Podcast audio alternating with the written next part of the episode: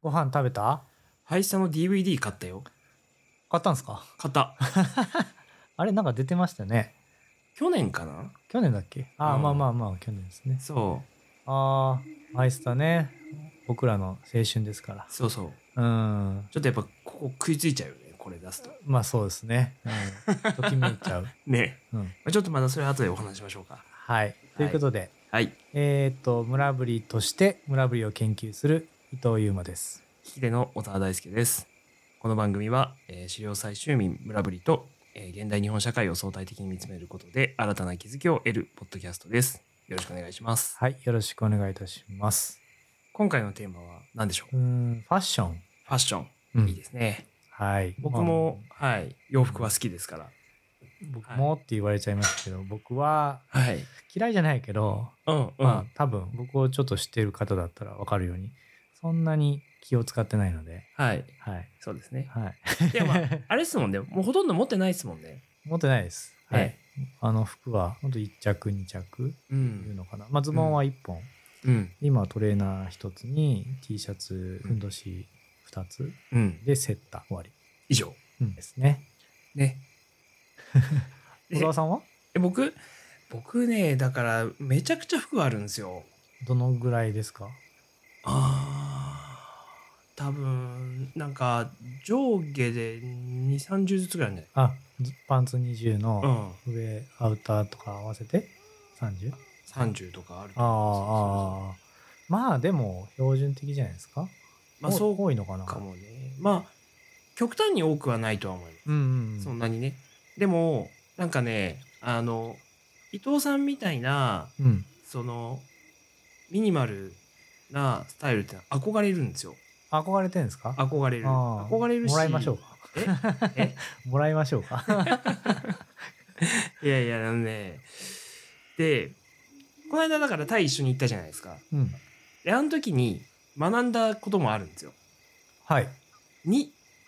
2そう、最大の数は2なんですよ。あーで、3以上になると、管理が大変になるんです。あーなるほどそうだからあの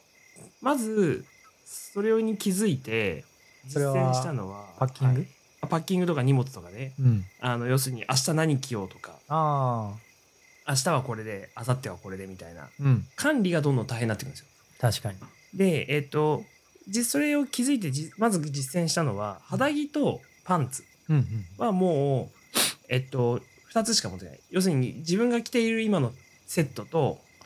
カバンの中にもうワンセットなるほど予備が一つそううん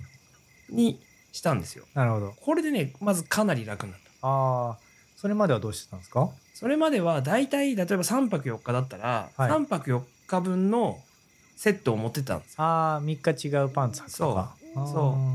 で、あんまりその旅行中に洗濯するってあんま選択肢に入れてなくて、ああなるほどううんん。うんうんえっと、もう全部、あの使って汚れたのを全部ダーってまとめてって、うん家帰ってきて最後にドーンって洗うっていうなるほどうーんことをやってたんですけど、はいそうするとまずパッキングも大変だし旅行中の管理も大変になるんですよ。まあね洗濯物を持ち運ばないといけないですからねそうそう。で、えっと、なんか、何をやってんだろうみたいな感じになって、 その、そうですねそう何に俺は追われてるんだろうみたいな。あああ、で、これは、あ、だから2以上はダメなんだと思って。なるほど2っていうのが大事なんですねうそう。えっと、常にサイクルが回るのが、確かにもう余裕がないですからねそうそうはいはいはい僕もそうだけどそう。で、常にそれをやればいいんですよ。要するに、うんえっと、まあ、伊藤さんの場合、ふんどしだけど、うんまあ、パンツとか肌着を水でゴシゴシ洗ってはい乾かすっていうところまで、あの例えば旅行の入浴の、うんうんうんえっと、ルーティンのワンセットにしちゃえばはいそれで次の日の着るものは確保できできまする、うん、そうやってますそううでんそれをあの見て気づいてあ2以上はダメなんだと思ってあなるほどね2でいいんだとそううん基本的に持っていくものを全部2にしたのなるほどそうおーでただそのアウターとかうん日々着るその洋服うんうんはそれねやっぱできないああそこやっぱりね今日のテーマかもしれないですね新しい洋服であこれいいなって思ったら買っちゃうなるほど。うんうん。2を超えてストックしちゃう。しちゃううん。例えば別にあのフーディーみたいなねパーカーはい。みたいなものを持ってるけどあこれいいなって思ったら買っちゃうああ。まあ同じようなタイプ持ってるけど、買ってしまうと。そうでうんなんならあのこの定番の型うん。あの僕がよく着てるその CCP っていうブランドの洋服あるんですけど、はい。忍者パーカーっていうのがすごいあの定番の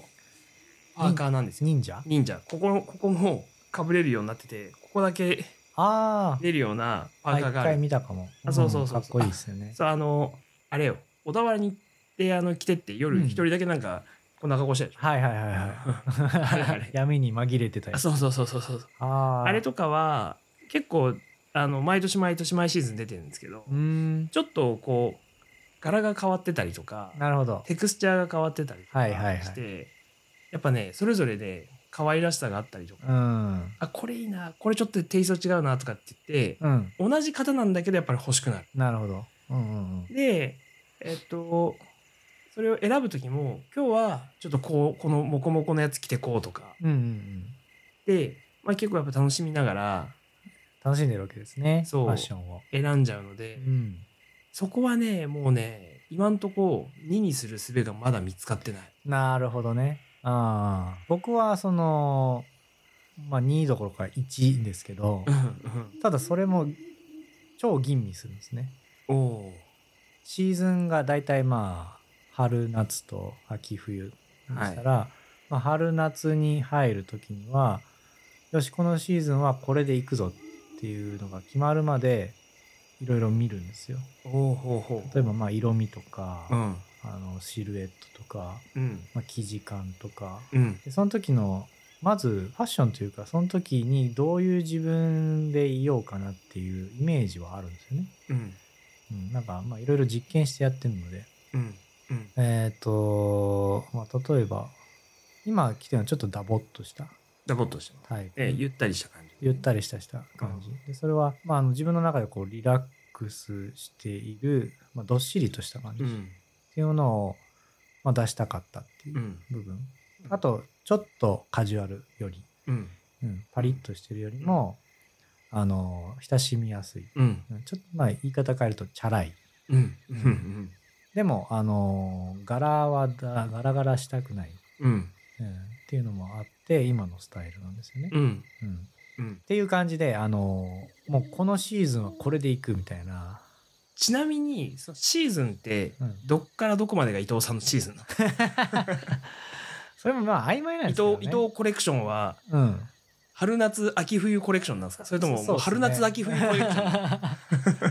でもどうしてもはな、まあ、暑いシーズン寒いシーズンに分けざるを得なくて、あまあそうですねうんはいえっ、といわゆるあ A- AWSS AWSS だから春夏秋冬うんうんまあ、SS と AW ぐらいの感じで分かれていますけなるほどただまああのインナーって言われるインナーは基本的にまあ外に出さないと思いますけど、うんさっきの肌着みたいな話、うんまあ、それは要は SS が肌着の方で、うんううんん AW はまあアウターというかまあ外側ってうんでズボンはまあ基本的にそんな変わ変えたくないみたいうんうんうんっな、てことはじゃあやっぱりその春夏秋冬で基本着るものは変わんないってこうんうんあのーそう上に増やすか増やさないかみたいなとうんうんだから、まあそれこそ足元もそうだし、セッター1年中履いてます、うん日本でもタイでも、世界どこでも履いてます。ふんどしもそう。うんで、まあ、T シャツもそう。うんで、可能ならズボンもそうしたい。うんただ、まあ、上はちょっと表現として取っとくみたいうんな、そういう感じがあるかな。なるほどなるほどうんまあでもだから服を買うのは年に1回ってことうんまあ、1回か2回。 1回か2回、うんまあそのあれか上着を買おうとかってことかそうですで。そのタイミングではめっちゃ吟味するってことですうんまあ、僕なりに吟味する。うんうん、でも分かんない他の人はあでもなんかその買っちゃおうかなみたいな感じでは買わないかなもう必ずしっかり、よし買うぞうん、あの試着とかもするし、はいすぐに決めないしすんごい悩みです。そうなんだ。うん、い実はざねみたいな。そうそうそうそうだから。 それ、それで半年以上、これで、これで決めくっていもうう。行くってね。そう。気が替えが利かないから。そうそう。どんな場所でもこれで行くっていうものうをんうん決めたいわけだから、うん。うんよっぽど気に入るものというか、着てて落ち着くものを選びますね。なるほどね。そうちなみにちょっとかなり脱線しますけど、はい。 あの、冠婚葬祭とかあるじゃないですか。ありますね。どうするんですか借ります。借りるうんだ。ん、借りました、実際。誰に借りうるのん、友 達。あ、友達大体同じぐらい背丈のね、はいい。うん同じ、うん、もう全部一式借りまして、ううんん。で行きます最近ねちょっと親族の結婚式があったんですけど、はい横浜で、はい。うん、それも全部借りて借り物でう、ん全借り、全 額。なるほどね。うんしましたでも、日々の着る洋服は借りることはしないんですね。買うんです。ああなるほどねう。うんん借りないかなおーなるほど。うんまあ、まあ自分のスタイルが一応あるんで、まあ、それに合致したものだったら借りるけど、うん。うん。でもやっぱそこは演出なんですよね、そこ僕はのね中で、もその要するに冠婚葬祭とかうん、は、あれは演出もクソもないじゃないですか。あそこで個性を。あ、出すってことがない。ないのか。ないじゃないですあーもうフォか。ーマットが決まってるからね。そうです、そうです。はいはいあれは儀礼なので。儀礼なんで儀ね。礼は個性を出しちゃダメな場所なんですね。そうですねそうはいはいだから、あれをちゃんと、おフォーマットにどれだけ、えー従えるかうんっていうところを見せる場なので、うんそうですねだから儀礼自体を、まあ、くだらないって言ってた時期もあるんだけど、今はそこにもちゃんとうん意義があるそれはそれで楽しめると。はい、あそうそうそうそう、楽しい、っていうので、ちゃんと、まあ、ただお借りしてですけどね、はい。はい、っていうのをやってます。うん。はい、それでもだから借り物でいいんだってことですね。表現がないから。借り物でいい、そう、あーそそういう言い方もできますね。うん。そう、まあ、基本全部借り物でいいとは思うんだけどもう、ん。表現の部分は譲れないっていう感じが、譲れないっていうか、楽しみなのかな。はい。はい。やっぱそこもあの、パーカー、忍者フーディー、はい。はい。別、別色とかが欲しくなるっていうことと近いのかもしれない。うん。う。うんんですね。そういうことですね。うん、で、今ね、伊藤さんはさっき着てたジャケットジャケットじゃねえか。まあえっあのとなんだろうね、スウェットスウェットを脱いで、はい、ダウンに着替えて たんですよ寒そい、う寒いんでしたっけちょっと寒かったんであちょっと寒いまああのいいいいんですけど、ん普段からはあんま寒い格好でいいんだけどちょちょっとなんかこう余計なところに気を持って帰りたくないので、はい、はい、あの暖かくはい。したんちょっと汚れてたんですねスウェットがね。ね、ううんんラーメンが、ラーメンの油染みがね、ラーメンの油染みがねちょっと白白いっていうかなんていうのベージュのスウェットなんですけど、少し目立そうですね、うん結構目立つ ですからね盛大にラーメンを召し上がられたんだなっていうつ23回に分けてあ のシミをつけていっているんで歴史があるはんいで歴す史けどがあるんですね積み重ねがはい最近ちょっと増えまして、はい、うん、ちょっと気になってですね、はいはいそうこれも今日ちょっと自分の中で明らかにしたいんですけどね、はいそのスウェットの着てるとなんか僕が落ち着かないんですよ落ち着かないわけですねうん汚れたから多分多分汚れてるスウェットだから、うんなんかシャキッとしないっていうか、うんうんででなんでもなんだろうそうなんですよねうんでもズボンも結構汚れてるのにこっちはいいんですよねあそうなんだ、そうそれがよくわかんないまあ、確かにね伊藤さんのうんズボンは年季入ってんなってなんか思ったことはあるけどうんでしょ、うん、でも伊藤さんは気にそんなに気にならないと全く気にならないと言ってもいいおお、うん、ズボンは、なるほどなうん、でもラーメンの油染みはめちゃくちゃ気になる、うんううんそのこだわりが何なのか何なんでしょうねちょっとだからそれも紐解きたい村村ぶりとねはい対照的に見てそうですね何かえー気づきが得られるかもしれないはい村ぶりとしてちょっとその辺でやってみましょうかやってみましょうか、うん、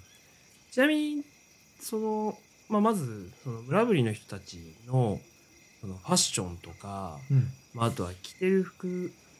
の特徴とか,、うんなんかどういうふうに選んでるかとかうんうんなんかそういうのってなんか思いつくエピソードってあっえーっとまあもともとはふんどしもともとふんどし男性も女性もふんどし、ふんどしはね村ぶり語でふんたえっとふんたっていうのがあー尻尾の意味ですねで家っていうのはぬ布というかこれも、まあ、これ自体がふんどしというかというか、まあ、そういう意味なんですね。ああなるほどねまあ、尻尾状の布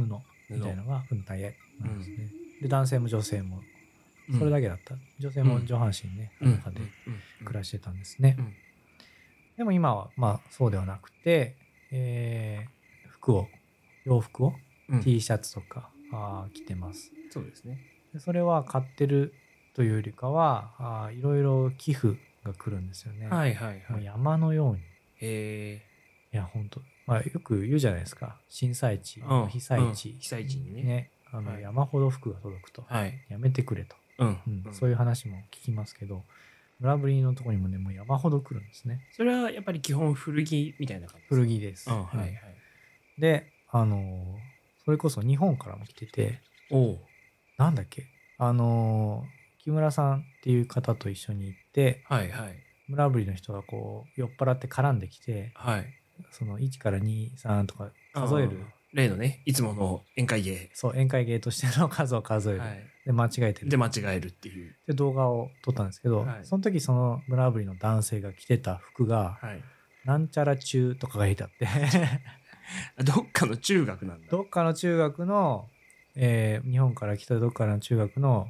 ジャージなんですけどすげえ。どこだったっけなどっかでそれをお見せしたら「ああこれ知ってる中学」みたい な「うマちジの地元」とか言ってどこだったっけなちょっと忘れちゃいましたけどそうすごいですね。旅してやってきたんですね。旅してやってきてるんですよ世界中からね。うんだからもしかしたらだから僕らのものも言ってる可能性はありますよありますよ、うん、僕らも皆さん聞いてくださってる方々。ねえ。うん、なんなら村ぶりじゃなくてタイの少数民族とかって広げたらもうかなりまた確率上がりそうですよね。あーあるかもしれないですね。はあうんまあ、いろいろんなとこに行ってると思います。うんで村ぶりもそういう感じで寄付でね着てるっていう人が多いから、まあいろんな服があるし、うんまあ、めめちゃくちゃって言ったらあれだけど、お前がそれ着るんかみたいな、うんなんかすごい酔っ払ってるおっさん、もうはいい、つも管巻いてるような村ぶりのね、うんうんおっちゃんがいるんですけど、うんその人がスーパー マンのやつ着てて「どこがスーパーマンやねん」みたい な。いいっすね。うん、そう地べたでなんかウェーってやりながらスーパーマン。ン、すごいですそうね。昨日夜夜中になんかわなわめいて どんなスーパーマンやねんみたい夜な中に夜中に酔っ払ってそうそう そう、うん、わめくスーパーマン。で朝になったら道端で寝転ぶ。一応寝転げてるスーパーマンみたいないいっすね。ねえでもいるしまあ若い一一番の、まあ、悪いけども笑っちゃったのは、はいまあ長老クラスのね竹雄っていうおじいちゃんがいるんですはけいど、はい。まあ気さくなおじいちゃんなんですけど、うん。なんかこう腕にこう腕時計の入れ墨入れてる人ですよ。あの人ね。そうそうそう。はいはいはい。まあお茶目なところもあるうんし、大体僕が来たら村ぶり語でね「カペレおうブッカペレ」って言うんですけど、なんて言ってるんですうか。んコーヒーあるか?」っつって コーヒーをコーヒー好きなんだ。うん、大体背びるんですよ。うん。あ、の、3 in 1っていう、ああ、あの粉のやつ。そはいはいはい。う、あのネスカフェの。ネスカフェのね。あれ、赤と緑があるんですけど、うんうんどどっちでもいいんですよ、 彼そうはあればいい。違いがわからない男なので。って言って失礼だけど、もうなくなってえでるも、なくなってるから。でも、みんなわかんないでしょ、その、うん気にしないっすいや、わかるんですよ。わかるんだ村ぶり結構ね、赤と緑でね、好みがあって、へもう、例えばお家行くじゃないですえか。はうん赤緑ってい。すげえ。聞かれるわけですよ。うん。うん、で僕赤好きなんではい赤って言ったら、まあそれもうコーヒーのことなんですすごいっすねよ、。結構違うんですよへー緑はちょっとモカっぽいっていうか、はいはいはい。うん、赤えはでもなんかすごいちょっと予想に反しましたね。それあ本当ですかう。うんん、そうあの赤が人気かな、なるほどね。うんそすごい面白い。うねあのそうなんですよコーヒーまあ僕当時コーヒー飲みすぎてコーヒー中毒だったんですけどね、うんまあ、それは置いといて、まあ、置いといて。はい、でその竹雄さんがね、はい手に動かない時計動かない 時計のの3時を常に3時を指している いいっすね。常におやつタイム。おやつタイムだね。そうそう。で、彼がですね、何だったかななんか集会があったんですよ。はい。その村の会議っていうのがたまにあるんですね。はいはい。まあ、村ぶり主導というか、周りの行政の人たちが主導の会議みたいな。うんうん。で、で、みんな集まってくださいって言って、はい。子供から大人から集まってきて、はいでその時に竹を着てはいもうざわざわしてるんです、ざわざまあわ、女の子うん学生ぐらいの10代の女の子が竹を見てはいはいざわざわしてざわざわ「決めん」とか言って決めうん違うよ」みたいな「ああなんだあれ」み たいななんかざわざわしてんなと思って見たら、ふんどし姿にふんどし に上はセーラー服着 て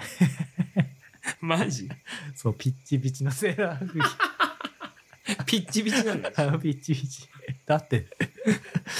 小学、小学女児が着るやつよ。 まあでも綺麗なんですよ、白い。うんうん、う はん。あの、まあ画像もある。まあちょっと写真撮っちゃったんですけどね。いまあ思取わっずちゃいますよねそれね撮っちゃいましたね。まあちょっと、ちょっとバカにしてるかなと思った けど、でもこれはちょっと面白いなと思うっ んて、撮った。で、まあ本人は全然、何も気にな何を笑われてるのかわからないみた いなむしろ俺は綺麗なやつを着てきたのに なるほどね まあ何でも分かんないけどもう会合だからそうそうそう、介護だから、なんか着ないと悪いかなっていうんで、どどれがいいかなーそうそうそう、お家おにいいじゃん白いのそう、山のようになってる。うんううんんあとなんか、外のやつらは、こういう時白いやつ着てたなとかね、うんそう思ったのかもしれないですね。うん襟付きだしね。ううんん、でいいの良かれと思って着ていたらうん違うって言わ れてまあ違いますよね。まあ違いますよね、まあ違うんですけどなかなかのインパクトですよね だってあーそタイの奥地の少数民族う、のう何歳ぐらいですか、ん、60は言ってると思いますよ60。でもうね全部あみ髪の毛白髪うん、でそうです。すごい威厳のあるちょっと長老っぽい、まあそうひょうひょうとはしてるけどうんやっぱり長老って感じの雰囲気はある、がもセうーラーす服ごい面構えでセーラー服着て村の集会にやってく るそうそうそう堂々とねちょっとね集会は始まんないですよそうそうそうそうおいおいおいっつってどう したどうしたどうしたっつって何が始まるんだっつうって、んでその時は周りざわざわしてるわけじゃないですか、まあ女の子はねうんうん、で女の子たちはやっぱ笑ってんですか笑ってました 笑ってるというか困惑も含めてねこう なんだなんだそうまあ僕は大爆笑でした。僕と二文字さんは大爆笑で した。ずっと笑ってま したね。ずっとその中で笑えるうんいその竹雄さん本人はどうだったのや、堂々としてましたよ。あ堂々として堂々としてるっていうか、な何も、何を笑われてるのかみたいな。っうんうんていう感じで、はいはい終始ずっとそのままで、集会が終わってもそのまま来てましたけ ど。その時の写真はあの、はい、ありますよ。あるんですよねあありますであの見せていただいてああ、さっきね、お見せしましたね。でもなんかすごいちょっとかっこいいっすよねああ、そうですね。そううん。なんか、おちゃらけて来ているっていう感じじゃないし、ん堂々としてますうよ。んうんなんかねなんか僕は一瞬確かに面白かったんですけど、うんなんか2回3回見たら、いうん。やなんかワンチャンありなんじゃないかあ、本当ですかもう一回見てみますかもう一回見てみましょうか、はい。どうですか、これ。いやなんかね、うんよくないいや俺ね、うん結構これありだと思いますよ。でうん思えてきちゃったなんか、うん、なんかさいやおもろいけどな。なんかさちょっとこの辺にちょっと立体感胸のところにさまあ、リボンがね。シワリボンがあ ってでちょっとそのはい腰回りのところ広がっててはいはいはいはい。なんかえあこういう新しいファッション出てきたみたいまあまあまあまあまあ。そうですね。まあやっぱ僕の中にあるんでしょうね。これは女の子が着るものだっていなう。そうねまああと。僕あのまあその瞬間の面でしか見てないからあーあ、そうですね。その動いてたらってう動いてたりとかそのダイナミックなうん。そのねざわざわざわざわ して「決めん決めん」って言ってるところから出てきたそのなんていうのちょっとコントチックなはいはいはい。登場の仕方は僕の記憶の中にはないああ、か振りがね、ら、うんあればね、また違そううかもしれないです ね。なんかちょっとその面白いものとしてよりかはなんかそのめ平面としてはあなんかそんぐらい堂々とされ るとー 確かに確かにみたいな確かにちょそうですねちょっとモデルさんっぽいちょっっとモデルっぽぽ。いですよね そううんあーまあまあやっぱ見てる側のねものがここに投影されるありますよねそうですよねうんそうだと、でまあなんかそれを思うその話で思うのははいなんか僕もまあその結構なんていうんですかねえーまあ独創的な服と言われるような服を着てたりするんですよ。うんうんまあすごくその僕が好きな CCP っていうブランドがまあなんていうんですかね面白い服をいっぱい作ってくれるんですね。うん。ちょっとあの昔の日本の洋服はいはい。を現代版にアレンジしたようなあパーカーだったりとかズなボんンかだったりとか袴みたいな。あそうそうそうそうあれあはの僕もちょっと欲しいなと思いそまうした。あれはね道着っていうパンツでう、ーん。あの武道の道着うん。をモチーフにしてるんですけど、うんあのすごいこう股のところで斜めにこうん。うう折り込みん。があって、それがこうなんていうんですかねちょっとこうシワになって立体感が出るそうですね。道着、袴、そういう感じですもんね。そうだったりとか、まあ、最近買った洋服は、まあ、なんか合い口っていうはい、口。えーそう上下なんですけど、あのパーカーなんですけどちょっとねここでここにうん。ね、斜めに胸の前にね。そうバーってえーっとなんていうのかな重なりがあってここがガバって開くんですよだからちょっと、えー今あ朝ののそうそうそう、うんあのなんていうのかな和ボデ服ィバのッグみたいな。あそうそうそうそうそうそう和服のなんていうんですか襟の重なりみたいな雰囲気がああ、胸元になんかこう入れる感じそうそうそうそあうーちょっと出てるんですよなるほど。あー面白いですね。そううんうんうん。であの、まあ、そういうのをよく着てるとうん、たまにこうなんか小沢さんってすごいやっぱり独創的な服を着てますよねおお。ですごいそういうのやっぱ小沢さん似合いますよねってうんうんうん。言われるんですけど、うん、なんかそのちょっと違和感はあるんですよ。なんか僕が似合っているのかおう、うんうん、僕はなんかそういう服を着るのになんかすごい適した体型だとは思わないんですよねそんなに。別じゃあに自分ではそんなに似合ってないんじゃないかって思ってる。っていうそうっていうかなんていうのかな似合うっうん、ていう感覚じゃない似合うっていう感覚じゃない。そうだから似合うっていう言葉ってうんなんていうかえーっとその人の特性とうんその服の持つ特性がマッチしてうんうん、なんか相乗効果が生まれてるみたいなはいはいはい。ニュアンスが言葉にありませんうんまあそうですね。だから僕に似合わないものもあるしうん、僕に似合うものもあるそうですね。っていうなんか文脈があるじゃないですかうん、でもなんか僕はその文脈にちょっと違和感を感じるああなるほど似合うっていう言葉遣いそ自体になんかうそう似合うなんてあるのかっていうそことうかっ。ていうことを感じあるーだから僕なは好きなものとか面白いなって思うものをうん着てて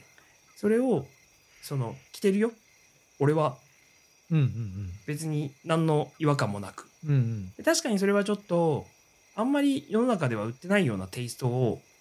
いっぱい含んだ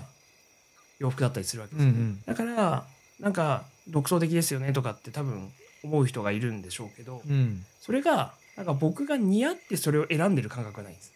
僕は好きだから着てそれをあの僕は好きだよ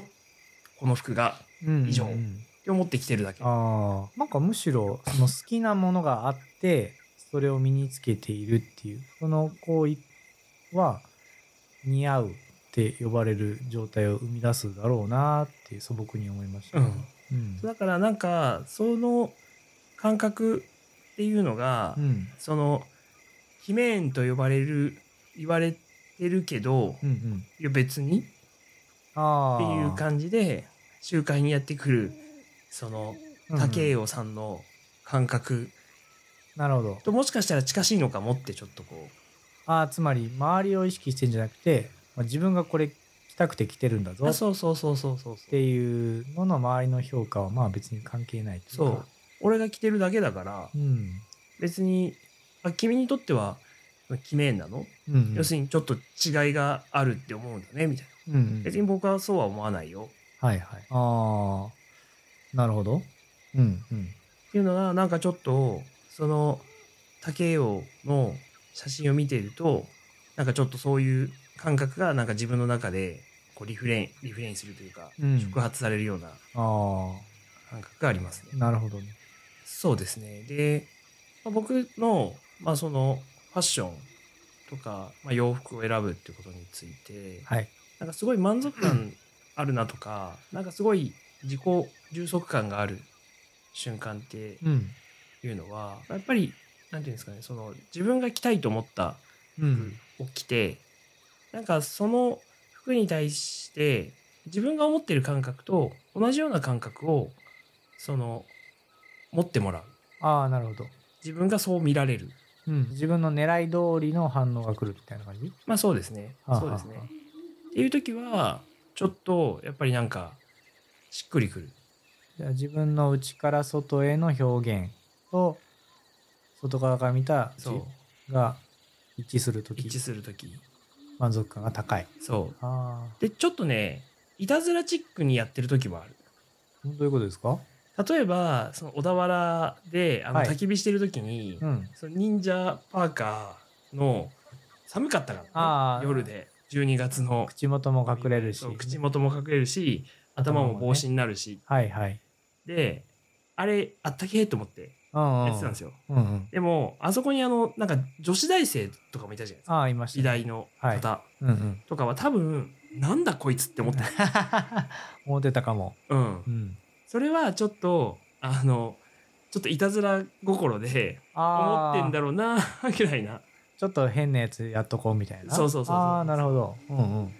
でもあったかいんだよこれっていうああサービス精神なんですねサービス精神かなまあといえばそうかもしれないああでもだからちょっとちょっと面白いでしょみたいななるほど感覚を内から外に出してて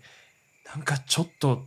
何あれどうこどうなってんのみたいなあああの人どうな ってああなったみたいななるほどねそうああそういうまあそれがいたずら心かあそうそうそうそうああっていうのがだからちょっと一致してるじゃないですかちょっと僕のいたずらに対し、いたずらが内から外に出る感覚と、はいはい外から内にいたずらをわーみたいななるほどなるほど風に見られてる感覚、うんうんうんあそうかいたずらする視点っていうのは両方ないといけないかそうそうまそあう、狙いがあるってことですそうねそうそうそうそうそううはいはいだからなんかそういうのは意外とうんあの楽しんでたりとかすなるほどねるそうあそれはあの他の洋服着てても「小田さんなんか今日ちょっと面白いっすね」あ、うんうんですでしょみたいな「今日ちょっとあのスター・ウォーズっぽい感じ」みたいなあああーあそれやってたかもな僕も大学生の頃、うんうん、なんか今日はちょっと大地をイメージしました大地 言った気がする そうそう。まあなんかう、んそういうのは、ちょっと僕的には、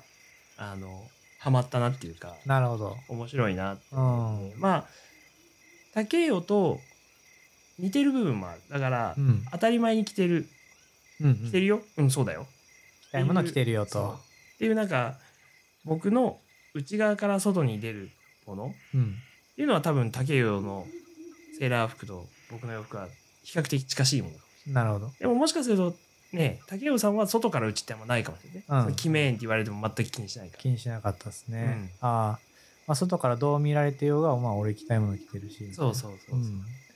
でも小沢さんはそこも一致させようとしてるそうですね。まあ視、点もある、必ずしも別に一致しなくていいんですよ。うんうんあの、あ、そう、道歩いててね、う あの、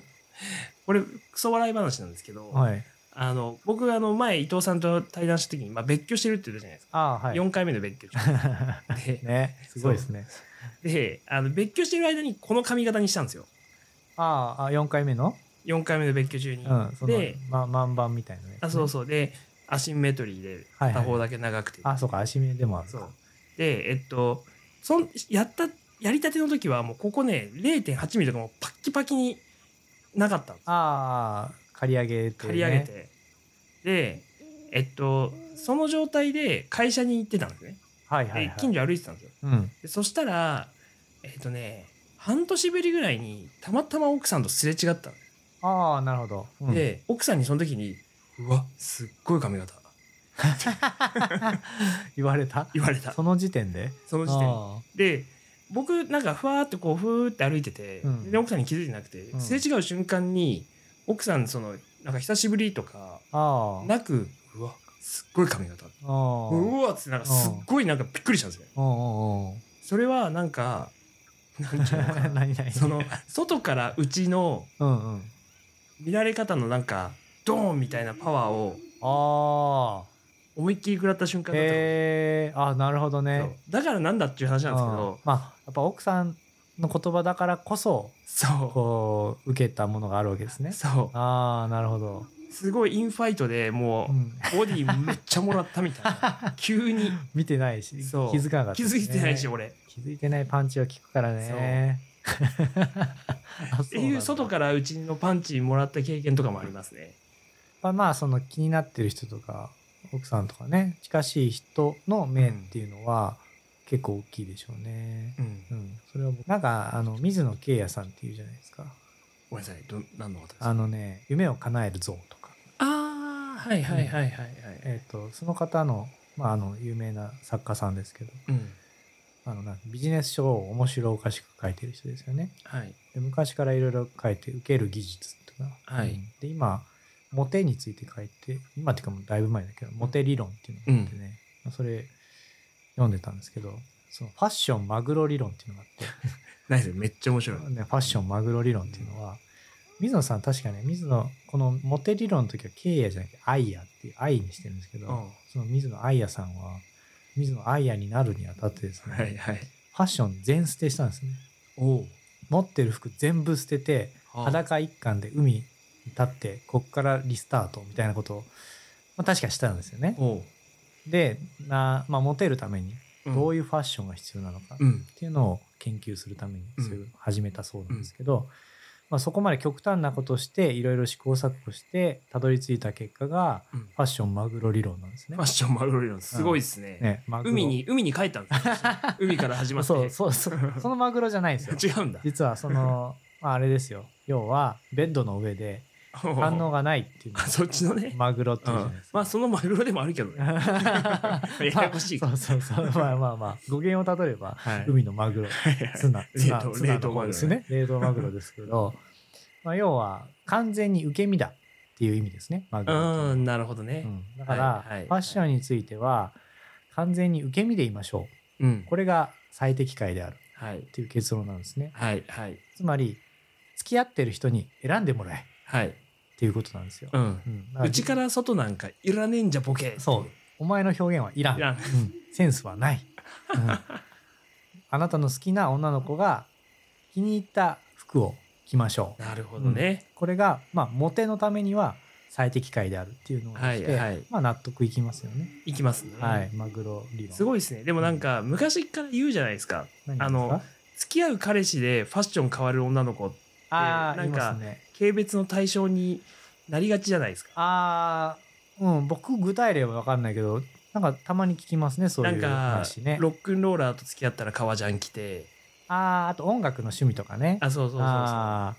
ーもうね、でもわかるわ。うそう。すごいっすよね。だから、その女の子たちは、うんマグロ理論なんか読まずに、うんもう体得的にマグロ理論に到達してますよ。ああやっぱでもその女性っていうか女の子のその柔軟さというか、うんその感化されやすさ好きな男は、もうタデクウムシも好き好きじゃない けど本当に好きになりますよね、うん女性って、うんまあ、それは素晴らしいあのなんだろうまあ近しい女性がもうあの、まあ、いいのか別にはい。言い直すと元カノが元カノが。元カノがあの、まあ、なんだけ結構こういろんな人と僕と付き合ってる間も別の人と男の人と遊んでいいよみたいな、うん。あーそういう関係だったんですけど、うん。あのやっぱね他の人と会うっていうのを別にそんな知らせてくれなくていいよっていうふうに言ってたんだけど、うん。急にねアニメに詳しくなったりするんですよね。おうおうおう急。に今まで聞いてなかった音楽とか聞き出したりするんですよね。うんで一緒に見ようとかうんこれをいいよとか言ってくるのもう男の影響なんですよね。もろ ねうんもろね。 もろ。でね、面白いのは、それすぐわかるのは、うん口調がね、もう違うんですよ。 マッパは、この戦闘シーンがいいんだよね、みたいな。お前、うんお前、 そんな、そんな見方せんやろ、アニメ、みたいな。でそうねね、やっぱね、楽しそうにするんですよね。ああ、で、それ、ああ、男の影響だな、みたいな。はい。可愛らしいな、とはいね、思ってたんですけど。うん。でもそれをこうやっぱり男性側は抵抗しちゃうんですよね。うん。なんかあるんでしょうね。うん俺の表現がとかねう。ん。影響されるのはかっこ悪いみたいな、うんあるのかもしれないけど、うん男性側でそういう人はあんまりいないかもしれないですよね。ままあ少ないかもしれないですね。うんあ、僕はめっちゃあるんだけど、あるんだ。あるある。大体音楽とかは。変わっちゃうあまあそんなに僕音楽、まあ、好きなんだけど、ん。あのそうですね人が好きだってやつを好きになることのが多くおてへー自分でそうなんねだ林さんもそうですよ、へえうん、中学ぐらいでしたけど僕は、えー友達が聞くのを好きになったって感じ、うんまあ、ちょっと話戻しますけど、まあ、マグロ理論マグロ色マグロ理論これはまあ竹栄と真逆ですよね、真逆ですうねん、竹栄はもうガリガリあの内外ですもんね内外だけど、うんマグロは外内外内だからねオンリーっていうね、はいまあ竹雄は持てないですよねモ テないですね いまあやいふやんどしで セーラー服着てるうん 60代男性はまあちょっと今の世界線ではモテるとこちょっとないかもしれないないかな日本の社会でも村ぶり社会でも言って ますから 村ぶりでも難しかったらもう無理わかんないけどねわかんないけどわかんないけどうんまあまあ内外だけっていうのも極端ですけどでもマグロ理論もやっぱ外内で僕一回やったんですようそんのマグロ理論をねやったんですね彼女てかまあその時代僕はその小沢さんみたいに長髪でうん下駄履いててうんなんかまあその綺麗あんま綺麗じゃない格好をしてたんですようんもうやさぐれてた時期なん でうんでその時に付き合ってくれてた女の子はやっぱそういう格好だからちょっとデートしたくないってうん言うんですねまあそりゃそうだと、ううんん確かにそうだねっていうことで、じゃああなたの言う通りにうんあのなりますとなりますあの服をね買ったんですけどねまあ気に入らないんですよ、何何買ったんですかちなみにえっ、とね無印とかで買ったんですけど無印なんだそううんなんかねジージャンみたいなの買った 無印に 自信ゃってまジしたっージャンじゃないいやあったと思うよマジジージャンみたいけたなかな襟付きのシャツにジージャン襟付きのシャツに G じゃんだったかなちょっとごめんなさいあんま覚えてないわ、うんでなんか血のパンみたいな、 うんうんなるほどね、まあまあそういうのもはい。う着させられたと。うん、1日2日でも着なくなりましたね、おい 言ったの、言ったのお前や。うん、言ったそれもなんか半切れでやったんですよね僕が ねああじゃあいいよいいよお前の好きに着てやろうじゃないかみたいなしょうもな。でその後それ着てねうんなんかご飯行ってパッキパキな会話してね。パッキパキなんだ。会話もパッキパキになっちゃう。それ着てると、やっぱそわそわしちゃうんですかどんな感じなのその時、うんその時は、いやもう相手に全部合わせてやってやってるぞみたいな、あうんなんかもうやってやってるぞ感がすごくて、まあ迷惑だ行為でしたよね。 迷惑、迷惑極まりない迷ですね。惑極まりないですね。嫌でしょうね、い向こうもね。うんうんし だから、よくないっす。 内外を、うん、まあまあ、マグロ理論はうん健康には良くないってこと。健康には良くないかなっていう 気がしますね。まあ完全にその彼女に主導権を握らせるっていう意味では、はい。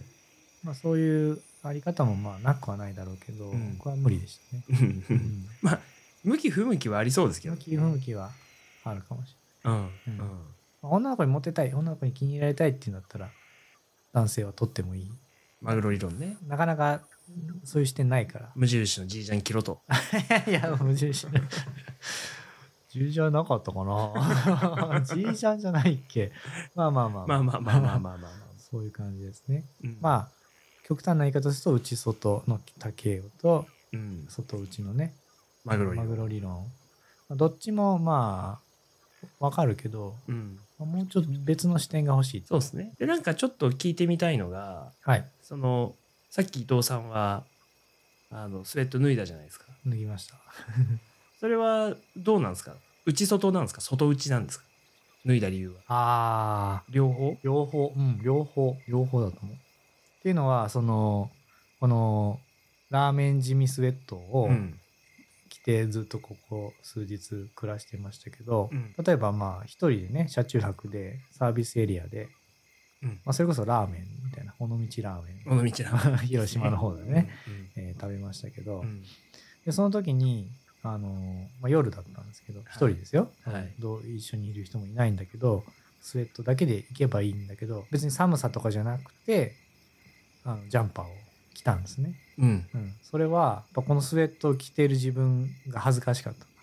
た、なるほまあ、ど恥ずかしかったというかまあなんかなんかその気持ち悪だいから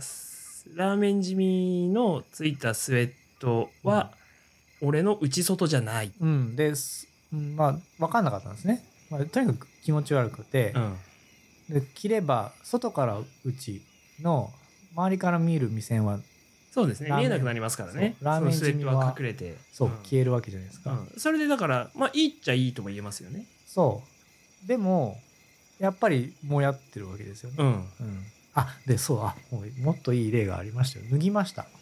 脱いだ脱いだパターンもあったうん脱いで寒いから今の感じに今の感そじうそうまあ今はそうです よそうそう今がそうなんです T シャツに、まあ、インナーに直でこうジャンパー着てる状態、うんであの行きましたでそれは寒いからとかじゃなくて、このジャンパーを着るのが嫌だと思ってうんスウェットねスウェッそトうラーメン地味スウェットあをうんダメージミスウェットを着るのが嫌だっていう重いからそうそうそうあえてそ脱うぐ必要ないのにそう労力かけて脱い脱でいで、ジャンパー着てそうその時はすっきりした、すっきりじゃんうねん、ででもそのラーメン着る時にスウェットの上にジャンパー着る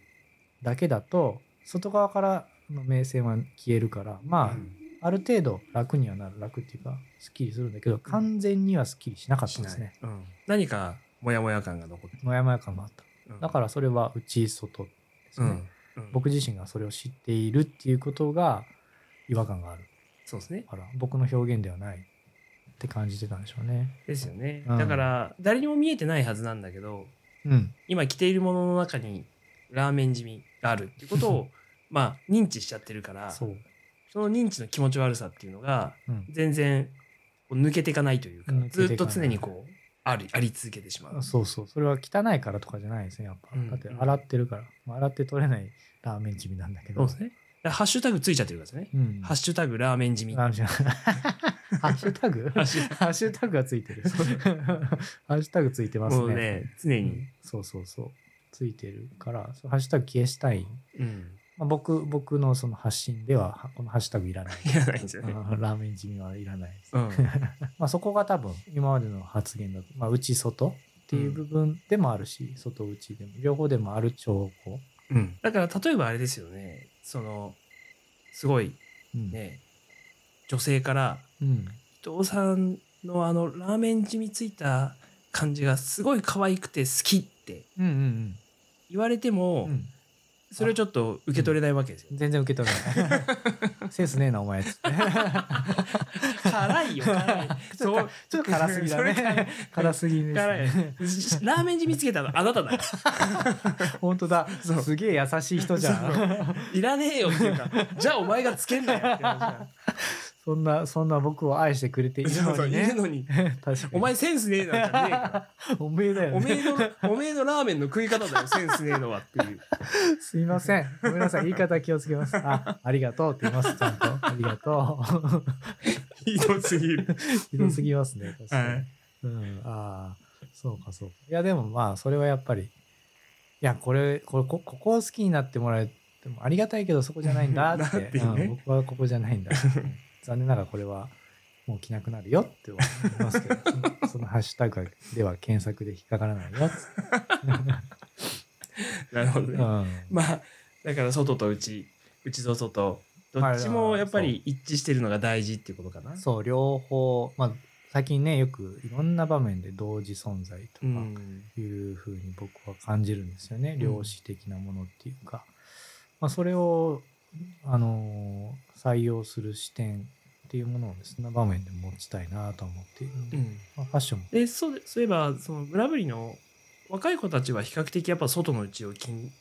気にしだしてる気にしてますよね。その竹雄が、あのーセーラー服セーラー服着てるっていうのもやっぱえ違うよって言ってるのは、うん決めキメンって言ってるのはその外内の感覚を持ってるからですよそうね。ですよね、まあ、だからそれをある意味自分に投影して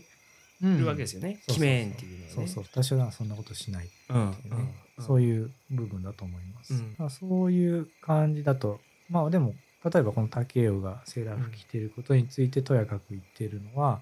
若い層だけだったので、うんうんおじいちゃんとかはまあ別うにん言って、だから若い人はもう外内の視点を持ち出しているうんっていう部分はあります。でその人たちっていうのはやっぱり外の外内の視点でなんていうんですかね暮らしているんですかずっと今も育ってずっとそのブラブリの中でも、うんやっぱ外内の感覚を重視してうん。育っていってる世代だってことですかうーん。なんかに村ぶり語を話してる時はやっぱ内外っぽいんですよね。うんその外と内内外っていうのは、まあ、ファッションに限らずいろんな感覚だったり表現でも現れていて、まあ別の言い方なら、まあ、アイメッセージとかああ、はいはい。何でしたっけアイメッセアイーメッジセーとジというメッセーメジでしたっけ、愛って英語の愛の、うんそのまあよく教育の場面でねね言われることあなたにあなたはこれをしなさいとうんうか、んあこなたあなたはういうところが良くない。こういうことが良くないですよっていうのが言うメッセージで、うんこれは、まあ、やめましょうみたういな、んうんそうじゃなくてアイメッセージで言いましょうですね、私はこうあなたがこうしてるのを見て、えーこういう感じたっうんていうふうに言うとまああのコミュニケーションが円滑になりますよみたいなね、うんそういうことが言われたりして村ぶりは基本的にアイメッセージなので、うんうんあの私がどうかっていうことを常に言っているし、うん感じているうんまあそれは常々、まあいかに僕らがそうまあ特にまあある一つのストラテジーとして「うん私たち」って書いちゃうんですよね、うんはい言う話す時とか書く時うんあとまあもっと言い換えると「普通」みたいなああ、はいはい。 「うん、いや普通セーラー服は金やん」みたいなまあ金けど 金のやけど、うんそのその背後にあるのは「私たちは」っていう一般的な そうね。自分の主観をそうあの一般通電化している言葉ですよね。そうなんですよね。でそれを「私」っていう場合と「私たち」っていう場合でそんなに違和感なくいい使いなんだろう使い分けてないうん。両方同じ場面で言い換えが可能だと思って、うんでも全然違いますよね。うん私と私たち違います。で私たちと言った場合は、まあ、普通って言った場合もですけどなんかあたかも自分の意見いやそれはあなたの感覚ではないことだ、うんだから、わ私っていうのは内から外なんだけど、うん私たちって言った瞬間に外から内になるのねそうですねんで村ぶりはそういう感覚はないうんですよね。なんとなくそのちょっと若い世代村ぶりの若い世代その村ぶり語では内から外で表現しているうんだけれどもそのファッションみたいなところはすごく外から内をこう気にしているうんでなんかこれってなんかこうどういうふうに影響するのか要するになんかとある面では内から外をすごく重視していうる、んとある面では外から内をすごく重視している、うんなんか個人的にはそのいろんな面で内と外外と内がバランスしてるとうん結構なんか楽に生きられるような感覚があるんですけど、うんその今のお話聞いてるともしかすると若い子たちっていうのは、うんそのいろんな側面で結構そのバランスが極端なのかなとか、うん気がするんですそうですね。それってなんかちょっともしかしたら生きづらさを生むのかなとかってう思うんんだけど、そこはどうだまあ村ぶりの人たち見てると若いもの若い人たち、うんリストカットしてるような人も実はいて、女の子でね。だから、うんまあ生きづらさみたいなのが生まれてるんだねでそれは外内っていうものがまあ強くなってきてくるかなとまあ思うじゃあ内外に徹すればいいのかというと、まあ、そうしたらまあその集会でセーラー服を着てしまう、しまうって言ってあれだけけど、まあ、そういうことになるわけで、うんまあ、それで社会生活が営めるかというとそれもそれでなんか少しまあそうっす ね。まあちょっとやっぱり社長が年始の挨拶とかでセーラー服で出てきたらビビりますもんね。社会、社会、会社の社こ会のとして会はなんか社大丈夫かなみたいなんなか破壊された感じがしますよ ね。そうですよね だから、まあ、両方いると思うんです、う。うんんで、まあ、バランス取るとするうんふうに捉えるとまあ大体こうそれぞれを弱めるっていう方向に皆さん行くと思うんですよねう、ん。内外のベクトルはこのぐらい外内なるほどねはそれを均等にすればいいと思うんだけど、それもちゃうと思うんですようん。いやわかるわかる。うんうんうん余計中途半端になって余計なんか問題が何かわからなくなるというか、うんなんか全部その、なんていうのかな、ノイズの中で回収されちゃうみたいな。そうですねそうですねうんグラデーションのなんかこう振り切れてない振り切れてないで、なんかモヤモヤしてするだけごい狭いところのグラデーションでなんかそう終わっちゃう。で、なんか分かんなくなっちゃうんですよわかんなくコントなロっーちゃうルできなくなっちゃなので僕が思うのはその内外でもあり外内っていうものを思いっきり振り切ってしまう、う。う。うんん両方思いっきり内から外はこういう感じうん外から内はこういう感じ、こう見られたいっていうのと、うんこう表現したいっていうのをガンガンって両方全力でやった時にそれをどうあのなんか必ずクロスポイントが出てうん出てくるというか、うん。 3つ目の軸が出てくるんですよ、うんあの僕はよく決めポーズでやってそうるねフレミングのフレミングがあるんですけど、うん90度90度90度っていうのは、あれは90度と90度の関係がある時にもう一つの90度の関係が出てくるっていうものだと僕は理解してるんですけど、うんうん、なんかそういう感じで、ううんんそれをこうどっちか弱めるとかじゃなくてうんバランスさせるというよりかはちゃんとこうふ振り切る、ううんん、振り切る両方、なるほどうね、んまあ、まずその伊藤さんの感覚的にはうん、そういうその内と外外と内の出力は上げてこうぜとあもうもう上げていかないとダ出メ力を上げてこうぜと、うんでもどっちかがぼなんか強くなっちゃって、うん内と外外と内のバランスが崩れないようにはしなきゃいけないよねうん、そうです。まあ、ば、うーん、バランスを取ろうとすると、なんかこう、あそうバランス取るっていうかだからその、どっちかに振り切っちゃってあのそうですね。要するに社会を破壊するようなファッション をししてはいけしてはなんかどうにもならんわけですよね。そうそう、そこではないですね。うん。でなんか僕思ったのはやっぱそこって表現の技術だと思うんですよ。出力上げながらそうですね。うんゲー、ゲーです。そうんねうでそうでそのバランスが取れてくると確かに違う軸の表現がそうそうそうそ生まれてきそうな気がしまう。す。ん。どちらでもないっていうか、うんそこを見出すためには、どっち、手抜いちゃダメなんですよね。うん私がどう、どういうものが好きなのかっていうものと、私がどう見られたいのか、まあ、もしくはどう見られてんのかっていうところのうん把握っていうのは、両方大事。うん、そうするとまなある新しいものでそれは、まあ、さっき言いました芸芸術ほどうんなので、うん、なんかこう、まあ、ファッションっていうところからあの話をしてきましたけれども、うんなんとなくその内から外に出るエネルギはい、ー外から内に受け取るエネルギーうんこの、えー出力を上げていってうん、でそのバランスを取るためにその表現としての、えー技術、うんまあ、芸うん、を磨いてこうぜそうですねファなんかそうするとファッションもそうですねファッションもそうだし、まあ、なんならねいろんな表現がそういうところにつながるのかもしれない。うんだと思いますでまあ村ぶりから学べることとすれば、まあ、僕ら現代社会というのは基本的に外内うん力が強いんですよね。こういう場面では制服を着よそうですはいうんう、ねえー冠婚葬祭ではスーツを着よ着うよう革靴を履こう、ねうんそれは大事なんですけどそれのみで見ちゃうからうんあの何十代三30代男性はこういう服を着るはずなのに、うん小沢さんはなんかちょっと違うもん着て違うものを着ているけどまあ小沢さんだから似合うよねっていううんそういう概念の中で似合う似合わないを多分言ってて、うんそこに対して小沢さんはいや内外なんだけどなっていう部分で違和感を持うん持ってる。うんだから内外っていう観点を実践するっていう意味では多形応的な態度態 度俺がここで着たいものを着るそうね、で、えーセーラー服をねうん着ちゃう仲介っていう、まあ、態度というかまあそれは彼は無意識にまあでも失敗を恐れないってことは大事ですよねあそうですねねうんうんうんそう、まあ、実験なんでそうそうそう、うん内から外にねそう、ううんん自分がこうまあ好き好きな範囲はいっぱいあると思うんですよね、んその好きな範囲で受けがいいものっていうか、あなたが新しく表現されるものっていうものをうん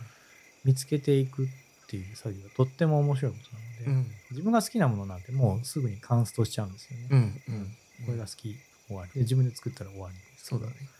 もその中でもみんなが喜んでくれるものっていうのは必ずあって、うんうんそこを狙い続けるでそれはどんどん変わっていくのでそうですねまあだから循環ですよね内外、うん外内のこのエネルギーの循環を、そうそうそう、まあ、失敗を恐れずにうん、やってみるとそうです、でたまにあの失敗してもうんうんあの、まあ、セーラー服とふんどしぐらいでそうまあ、竹雄以上の失敗はないないですよね竹雄以上のずっこけはないと思えば、まはあい、しかも竹雄堂々と生きてるんで、堂々とね、うん大丈夫ですよって、全然、はい、全然楽しいですから、まあ、そこはちょっと村ぶりとしてねうん、見るで実践につなげられるところかもしれないですね。はいはいということですねはいどうですかねなんかミーム化するとなんかいいのありますかそうですよねまあファッションマグロ理論がね出ましたけど出ましたからね、うんどどういうイメージですかえなんかその今の話ししてて思ったのはやっぱり外内、外内うんなんか概要出てまた戻ってくる外海出てまたうちの海で戻ってくるなんかああそういうこう回遊魚的な魚で言うとねそうそうマグロ出てきちゃったんあであああそうかそうかイメージがなんかすごい浮かうんんだんですけど回遊魚といえば、まあ、カツオじゃないですかだからカツオかマグロマグロじゃない からそうかマツマグロに対してマグロに対してカツオねカツオああじゃあファッションカツオ理 論ちょっとサザエさんっぽいなカツカツオみたいなはいぼ坊 主で みたいなまあでもねああカツオ理論ねねそ回していけとう回していけと外内と、うん内と外あーどんどん外に出てこうぜとどんどん戻ってこようぜうんまあ、どうしてもね内外が弱めなのでね、はい外概要に出ろと概要に出ようと、うん、うんで超えて帰ってこいとはいああいいですねはいああということで、まあじゃあ今回はファッションカツオ理論はいあの流行らせていけ カツオ理論ねはい、はいそうですねいや面白かったなはいはい、まあ、こんなところで今回も終わりにしたいとはい、あ思いります、がとうございますあわーんあわー